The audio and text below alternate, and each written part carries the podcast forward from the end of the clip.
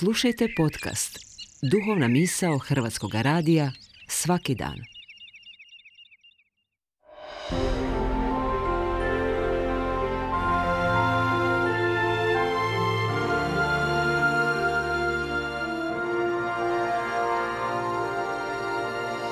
Duhovna misao. Urednica je Blaženka Jančić.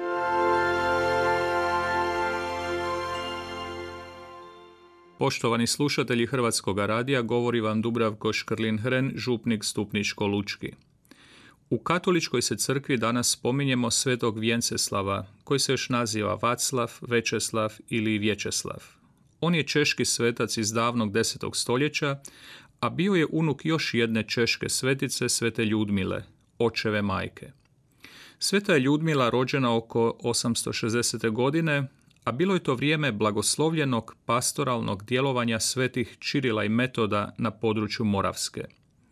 Zahvaljujući njima dvojici kao i njihovim učenicima, poganska Moravska polako je postajala kršćansko područje u kojem su stanovnici sve više napuštali barbarski način života da bi ga oplemenili evanđelskim vrijednostima. Prema predaji svetu je Ljudmilu krstio sam sveti metod, a kako je zajedno sa svojim suprugom, prvim kršćanskim knezom Češke, htjela unijeti evanđelske vrijednosti u društvo, naišli su na protivljenje podanika i plemića, pa su zbog toga morali jedno vrijeme i u progonstvo. Ipak, polako su svojom ustrajnošću u vjeri pozitivno utjecali barem na pojedince, a oni onda na druge, te su time otvorili put da dijelo svete braće Čirila i Metoda s posebnim naglaskom na važnosti liturgije donekle zaživi.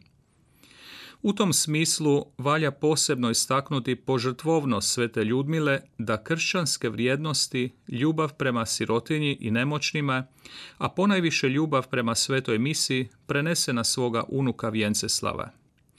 Prema dostupnim izvorima to je u potpunosti uspjela, tako da je sveti Vjenceslav po svom životu bio izniman primjer svetosti i ljubavi za bližnjega.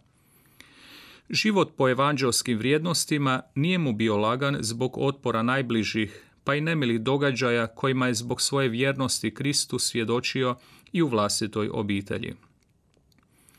Sveti Vjenceslav je prema predaji svakodnevno sudjelovao na svetoj misiji, a prema nekim izvorima čini se kako se poradi izrazite duhovnosti i htio povući s prijestolja da bi uzeo redovničko odijelo.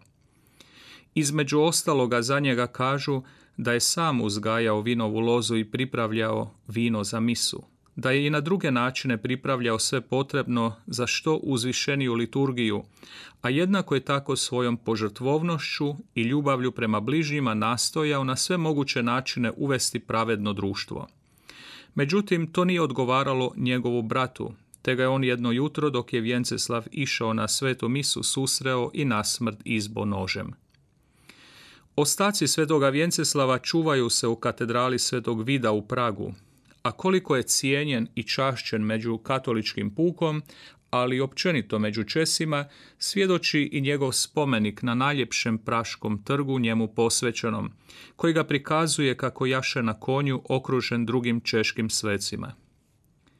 Stoga je i razumljivo što se štuje kao zaštitnik Češke, Praga i Praške nadbiskupije. Ipak, Današnje mjesto katolika u Češkoj i njihov udio među ostalim stanovništvom svjedoči da je riječ daleko više o spomenu nego o stvarnom vjerskom značenju koje svoje vremeno Sveti Vjenceslav htio dati toj zemlji. Stoga, vrijedno je i važno čuvati vjeru kao dragocjeno nasljeđe, kao identitet i kao sigurnost pripadnosti onome koji jedini ima riječi života vječnoga.